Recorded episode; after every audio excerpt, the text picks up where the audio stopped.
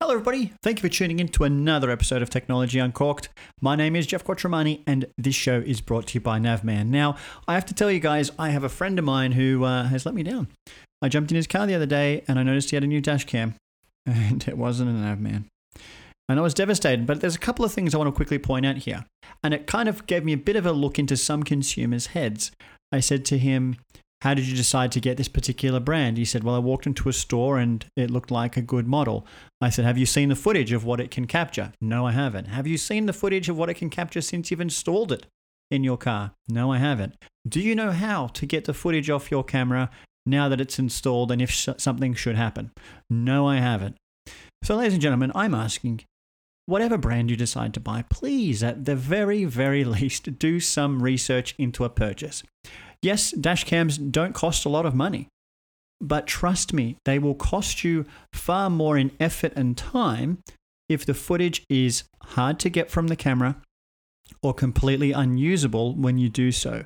If you have a, an accident or something happens and you've captured it on your dash cam, you should be wanting to make sure you can make out the number plate, the make, the model of the car that was involved in the scenario, or what the person looked like, or any kind of detail that would matter in the case of reporting it to an insurer or even to the police. Now, the MiVue 150 Safety is a dash cam at $169 recommended retail price with a full HD camera. It's got GPS tagged video. The night mode or the night sensing is fantastic, and it's important to have very good, not just day modes, but night modes. And they use this wide dynamic range on, on these cameras. We're talking about their base model camera here, where even in dark conditions, you will still get a very good picture. It's not going to just rely on the headlights, what the headlights can see, even outside of that field of view as well. So I just encourage you to at least go on YouTube, watch some dash cam footage of the model that you're looking at buying. Go and go. It doesn't have to be from me or from Navman.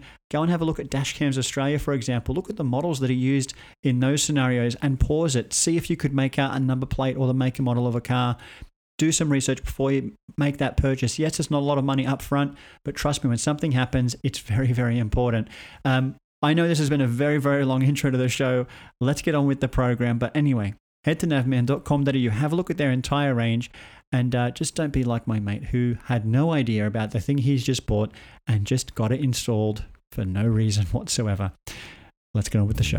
Ras imbras ma' Jeff Quattromani, multi-Australian min Sydney. Tech expert Jeff Quattromani. Jeff Quattromani, thank you very much from Sydney. Jeff Quattromani is here. And now it's time to talk technology with Jeff Quattromani. Jeff Quattromani. Hello, everybody. Thanks for tuning in. What the heck? Let's talk tech. And good afternoon, good evening, good morning, whenever it is that you are listening to Australia's number one podcast. Thank you. Thank you for tuning in. Uh, we have a lot to talk about tonight, uh, today, this morning, and it's going to be around Apple, a little bit around back to school, a little bit about ChatGPT.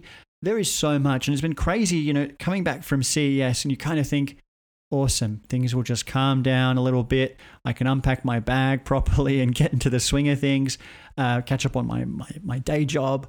And then ev- almost every day since since then, I've had a, either a camera crew here or I've gone to do TV segments, uh, Sunrise, Channel 10 News, and even Studio 10 today. And I'll touch on a little bit of all of those segments now because I think it, actually reflects a lot about what we're about to talk about.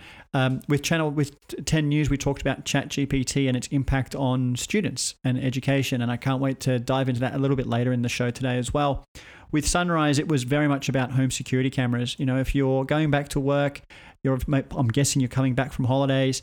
Um, who's keeping an eye on your home? How are you going to keep an eye on your home? Who's at the front door? Um, really focused on those sort of things, and that was fun. And uh, and then today with Studio 10, it was purely back to school you know, back to school tech from laptops to everything else. And it actually um, dovetails in really quickly into my first news story. But before I do, I should cover off the formalities. Um, today I've got a glass of Mr. Riggs McLaren Vale Shiraz. Um, I don't remember how this bottle ended up in my cellar. I don't know if it was given to me. I don't remember buying it. Um, but when I look on the Dan Murphy's website, it's around $49, which I'm surprised by because it's not worth that. Uh, I, I'm, I'm enjoying it, but I'm not enjoying it as much as I should be if it was actually purchased for $49. So here's my feedback lovely red wine if you can find it at half the price. So if you see Mr. Riggs, McLaren Vale Shiraz, and it's at that 20 to $30 mark, grab a bottle. You'll enjoy it. If it's 50 uh-uh. maybe jump for a St. Hugo or something like that, which would be where I would go at $50. Um, and I mentioned this back to school uh, concept and this, this segment that I was doing with Studio 10, and it was literally a spur of the moment type segment. But one of the things that we didn't cover, and I, I obviously encourage you to go to my Facebook or Instagram page and you can watch the entire segment front to back. The one thing that we didn't cover was the use of tags. And I don't mean name tags, I mean Apple AirTags or tiles. And if you've got um, you know a son or daughter going to school and they're a little bit forgetful, and it could be of anything, there is obviously the Apple AirTags that we've spoken about at length, but the the Tile ecosystem is one that I have been using for a very long time and still recommend to this day. They come in many different shapes and sizes, and that gives it a huge advantage over the Apple AirTag, which just comes in that sort of disk format that you can potentially put a keyring on or something similar. But Tile can come into something that looks like a business card, so it can go into your wallet.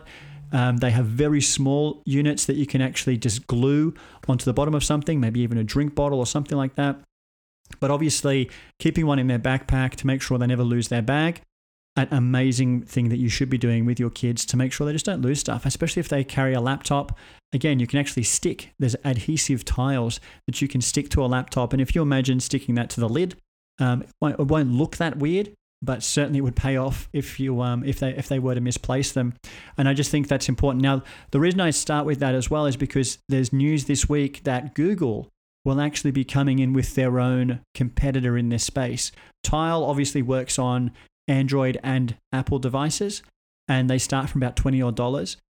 Whereas the Apple AirTag only works with the iPhone or iOS devices. You can't get an AirTag connected to your Android smartphone to set it up and things like that. And that's a huge disadvantage and actually is very limiting on Apple's behalf. But if Google come into, the pl- into this play, you can pretty much guarantee it's going to work on both. Um, and if they do that, I think that could be a really good move by Google. I hope it does come in different shapes and sizes compared to what Apple have done with their AirTag.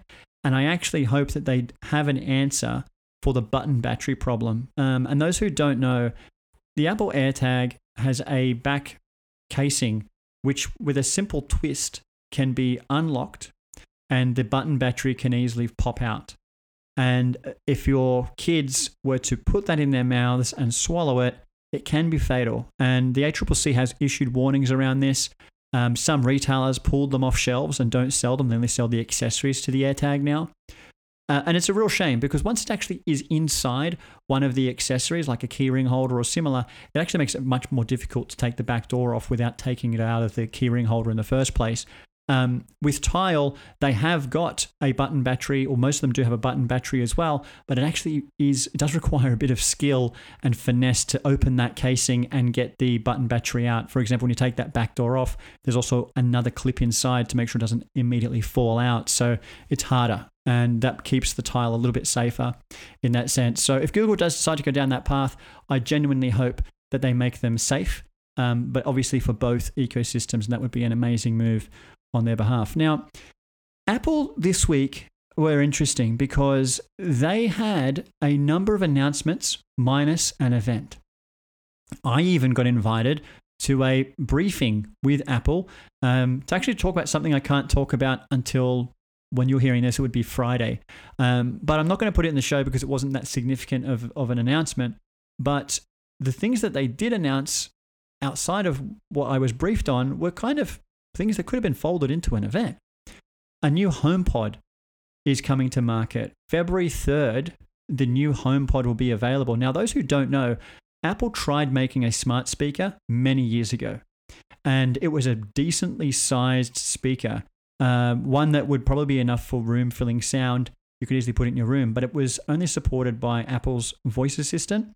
And while the sound of the device was good, I think it was priced around 600 odd dollars when it first came to market. So it was expensive and it meant you only had the choice of the one voice assistant. And that was limiting because the Apple One, you know, Siri, she's not that great. Um, the Google or Amazon voice assistant is far better, far more skilled, and far more integrated with things than, than Siri is. Now, the new one has made some changes. One, It's coming in at a much lower price, $479, which is so good to hear um, that the price has now changed. Um, you will now actually be able to link them to your Apple TV. So if you've got even two of them, for example, you can actually use them as left and right speakers for your Apple TV, which could be a nice way of improving the, the sound in your home. But what's also been announced as well is that it will now support Matter. And this is a great thing because it means that Apple is actually starting to consider the wider ecosystem. And that means that any smart device in your home that is part of the Matter ecosystem will be able to work with the HomePod. And that means that you'll be able to ask Siri to, you know, control your smart lights, whether it is Apple HomeKit supported or not. It just needs to be Matter supported. And that would be more in the majority of gadgets than the minority. And that just means that Apple is starting to embrace the smart home without necessarily having this walled garden effect. So while the HomePod announcement is interesting, the fact that they're supporting Matter is actually a bigger deal. And that's starting off with the HomePod, but we just need to now wait and see how that does extend into all of their other devices because let's face it, their iPhone, iPad, um, Apple TV, and so on also need to become part of this to make sure that that experience doesn't just live within the HomePod, that that smart home experience can extend onto every Apple device. So, a good move. I'm fascinated to hear how this speaker sounds, given that they've effectively taken $200 out of the price. Um, what have they removed from a hardware perspective to get to that point? Um, it's not normal for Apple products to come down in price. There is obviously the HomePod Mini, um, already available. It's a much smaller speaker, definitely more of just a voice assistant type speaker, whereas this one is um, definitely more about you know bigger sound, music, and obviously now television. So that will be interesting. Again, at four seven nine, it's important to understand a couple of other things. When I look at smart speakers, the one thing that will still grab my attention is the Sonos One, and You've heard me talk about Sonos a hundred thousand times, but the Sonos One is a incredible smart speaker that actually allows you to choose the Google or Amazon voice assistant. The sound out of the Sonos One is exceptional, and you're looking at 315 320 odd dollars for that. It's probably due for an update. It's it's definitely probably just as old as the original HomePod now, so I would expect or anticipate there's an update coming in this particular speaker as well. But at $315, you would need something serious in the HomePod to justify that extra $100, $150, especially given the fact that with the Sonos speaker, you do get that choice of the Google or Amazon voice assistant. So, you know, I think that's an important consideration. Yes, there are other brands that um, that support it as well, or that you could be considering, but my mind immediately goes there. I, I love um, the Sonos ones that we have in our home. They sound so good. They've got an amazing tuning function for the room that it goes in, um, and the microphones are actually exceptional. So, from a voice assistant standpoint, it does a really good job. So, that's the first part. Um, I need a quick sip, and then we're going to talk about what else Apple announced. And then we're going to talk a little bit about um, ChatGPT and what on earth is actually happening at the moment. It's, it's kind of full on. Now, today on Studio 10, we had this back to school uh, segment, and I had two laptops in the segment, and I don't like to overdo it with anything for one part of a segment where I was just talking about, you know, upgrading your computer. And I had a Chromebook from Asus on there, and it's a $400 laptop, rugged, everything you would need just as a basic computer to do your Google Docs, slides, and stuff. And it's $400. It's kind of nuts. I also had the LG Gram, uh, in the segment, which is just a super light, super thin, but high performing laptop. And it's it's really one of those things that you probably don't appreciate till you try and actually pick it up and you realize how light it actually is. Now, as you would know, um, my daily driver for work is a Lenovo. That's a very corporate laptop. And then when I record this podcast and uh, when I travel and things like that, I take my MacBook Pro. Um, so I play in I play in both camps.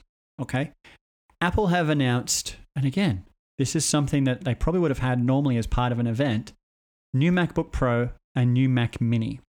Now, the Mac Mini is certainly one of those niche products that some people tend to buy if they really want a desktop but don't want an all in one desktop. Um, it's kind of a, and I don't know anyone who has a Mac Mini, but they must sell them because they continue to make them. But the MacBook Pro has been a almost a go-to device if you're somebody who wants anything above a MacBook Air. Because that's where it sits. It's either Pro or Air. I don't. I feel like they kind of need something in between because I always feel- feel like the MacBook Pro is very much a video editing, audio editing, image editing machine, and then the MacBook Air is for students. And there's nothing really in between about for dabblers. Maybe people who just dabble a little bit in audio or dabble a little bit in whatever and don't need all that extra performance, but they do want something a bit better than the MacBook Air. Anyway, there's a new MacBook Pro out, and at 14 and 16 inch, it's now featuring the M2 Pro and M2 Max chips. Now, I say these M acronyms, Apple make their own chips now. You know, in the past, we were talking about Apple computers with Intel chips. That's no longer the case. It's it's a it's an Apple vertical now, and it's kind of insane how they have this. But here we are. Again, available Friday, February third. There is there is a bit of a weird anomaly going on here that they either couldn't get an event together, or these were products that were meant to be announced last year, um, but for whatever reason were not ready.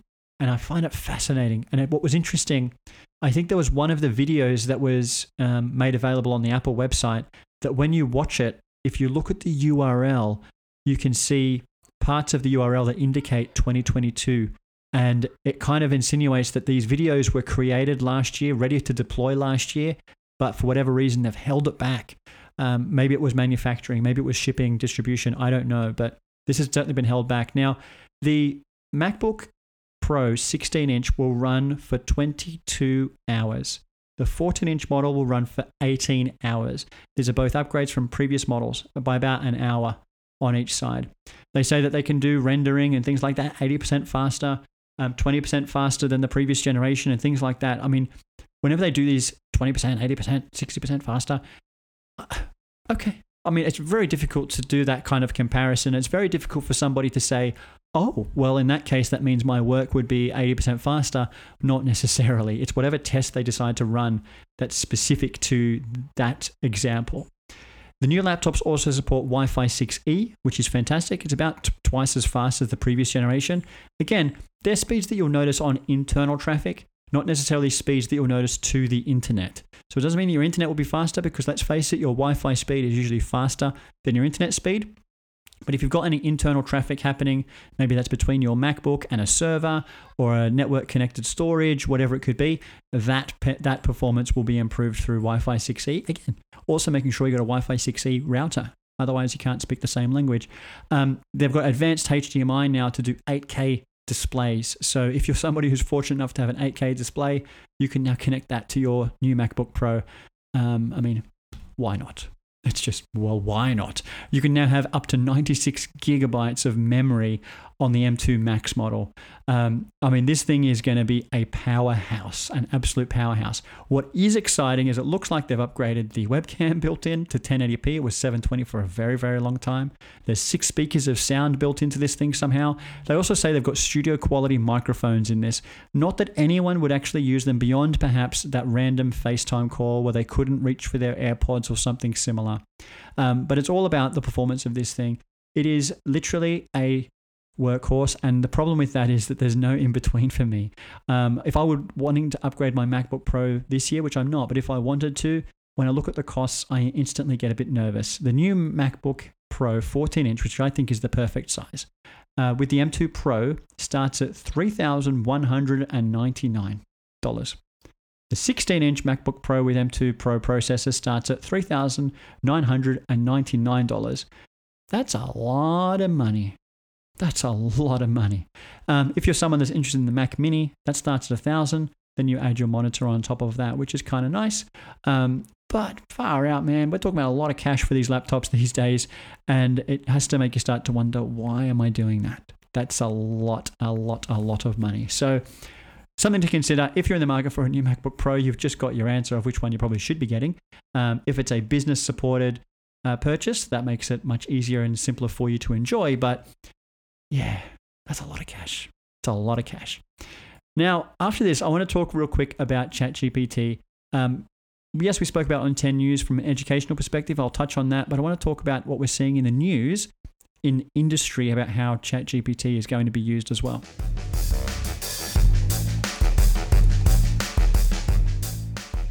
Now, on, on 10 News this week, we talked about ChatGPT in a sense of what's it going to do from an education point of view. And the example was simple. On camera, I typed in, write me a 600 word essay about the solar system. And in about 30 seconds, the cameraman filmed it. A beautiful essay was being written right in front of me about the solar system. It was very unique. I asked it again. It created another essay, slightly different wording, but answering questions about the solar system. And that immediately starts to make anybody wonder how our kids are going to be doing their homework or projects or assignments in the future.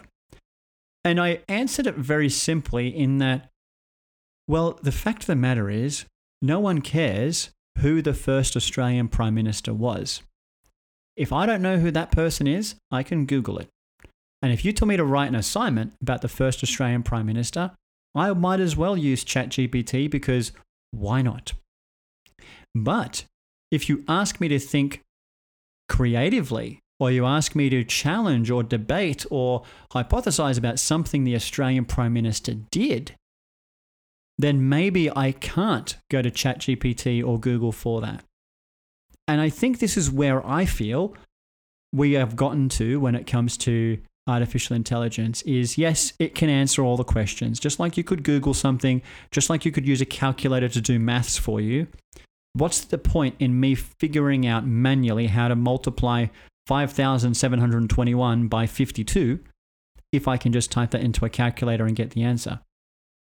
I know it sounds lazy, but it's not because why would I waste my time doing that? Why would I waste my time memorizing who the first Australian Prime Minister was. I believe it was actually Edmund Barton. But why would it matter? The questions what you need to be getting better at is what can we say and know and discuss that those tools can't? And that's where you realize that you have got value on this planet still, that you're not going to be replaced by robots and AI because you have a brain.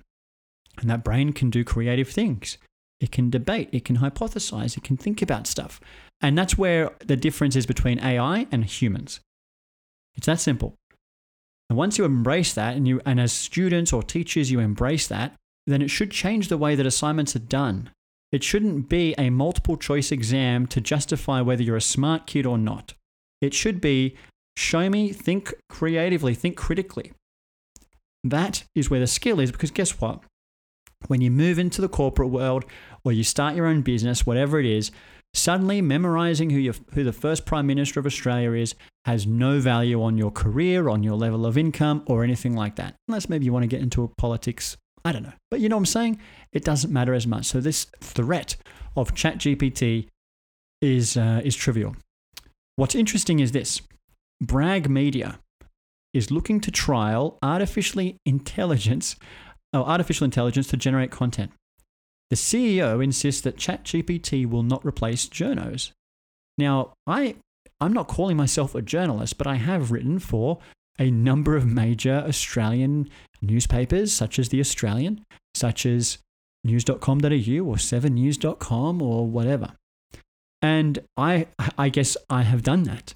And it does easily make me wonder how easy it would be to get ChatGPT to potentially write you a news story if ChatGPT was plugged into the live web, at the moment it's only got from up until 2021. It hasn't got 2022 or 23 uh, information.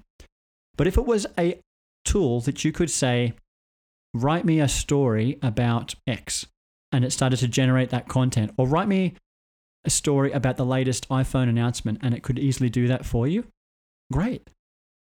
Get the journos to go and do investigative journalism something that isn't on the internet, something that isn't easily rewritten and reproduced. The idea that ChatGPT could actually do a lot of this stuff is great. Because I'll tell you what, there's a number of websites out there. One of them is a guide to tech. You can reword that one, you'll know which website I'm talking about, who will literally read a press release and write that as an article as if anyone cares. And if your skill set, your way of making money, is to read a press release and rewrite it for your website, that is not a skill. If you have not replaced that with an AI tool, you might as well because you're wasting your time. What I would love to see journalism do is investigate things. Why is something happen? How did something happen? That is news. What happened? what was announced, that's not news. That can be done by AI. You shouldn't need to pay a journalist anything to do that. So, if you don't know the brag, is a, it's a group of com- it's a group of publications. Ever heard of Boy Genius Report or BGR? I used to go there every day for tech news. Ever heard of Variety? Ever heard of Rolling Stone? The Hollywood Reporter? Like huge publications, primarily based in the US. Yes, they're going to be using ChatGPT. Why wouldn't they? I feel that if you were to easily build a tool that ingests press releases into the tool, turns it into an article that sounds like it's been naturally written by a person, gets a quick gloss over by an actual journalist, and ticks the box and hits publish, you'll be able to generate more content faster, and that means you get more readers as well. Then you could get your journalists to actually focus on investigative reporting, which is once upon a time what journalism was about. Now, I want to quickly go back into that topic around school because, uh, again, as part of that interview we did with, with um, 10 News, we talked about plagiarism or if an assignment was submitted using ChatGPT, could anybody know? And it will be up to teachers to actually start to figure this part out. But the reality is, is that yes, you can. There is a tool called GPT Zero, and GPT Zero can ingest um, text. You can copy and paste it from a submitted essay, or you can take it straight from ChatGPT, and it will actually go through it. And it's amazing how it goes through all of the words and it looks at a number of things to determine whether it sounds like it was generated by AI or a human being. Um, some of those is a thing called perplexity, and it looks around the, the way the language has been written and structured to, to ascertain whether it actually was written by a robot or a human being. And it gives you this kind of score, and it says, we think this one was AI generated, or we think this one was human generated. And then based on that, you can make your decision. I think you would have to have a threshold that says, well, if it's a score above seven on the robot scale, we're going to call you out on it um, and make you rewrite it or whatever it is. But if it's below that, then we're going to have to assume that you actually wrote it. I mean, there has to be some level of decorum in that because you can't you can't take a piece of that and Google it and realize that it was completely copied and pasted from another website. ChatGPT actually rewrites content to make it feel like it's naturally your own words. So GPT zero will certainly help teachers uh, in this discussion. But at the same time, I also think that teachers need to start thinking about using ChatGPT to help create content or teaching materials or whatever it is, use it to your own advantage. Save yourself time. How are you going to ask the internet questions and get answers better for yourself so that you can teach the students in the classroom better? Yeah, you're just looking at that textbook and going, okay, today we're starting on chapter four, kids. Turn your textbooks to chapter four. Let's go from paragraph one. That, that, that, that's what I did when I was in school. It was a nightmare. We worked through a maths textbook over the course of 12 months, and then that was it you assumed you had learned what you needed to learn and you moved on. We can't do that anymore. So this is good. This challenges education for a good reason. It makes teachers work a little bit harder or think a little bit differently. And hopefully it actually gets students out of the weeds on trying to memorize who the first Australian Prime Minister is. And I completely apologize for that example being repeated so many times, but it's the one thing that tends to resonate with people when I've been doing radio and whatnot uh, this week. And it's been a lot of it. It's been an insane week. It's been a busy one. Um, Charlie Brown has been away, and that meant uh, me doing a lot of his radio spots 2GB, 3AW, 4BC, 6PR. Um, my Saturdays are, are, dominated with that now as well, which I've loved. We've had some amazing interviews on that show as well, and um, you know, TV has been a very big part of the week, whether it's Sunrise, Studio 10, or whatnot. So Uh, things are getting busier rather than slowing down. I thought CES was going to be that big tipping point, and I have a bit of a rest after that, but I think it's still to come. So that's the news for this week. That's my thoughts this week. I feel like I've bunched it into half an hour. Thank you for listening. I will speak to you again next Thursday night or morning, your morning, my morning, your night, whenever it is you choose to listen. This is Technology Uncorked. Goodbye.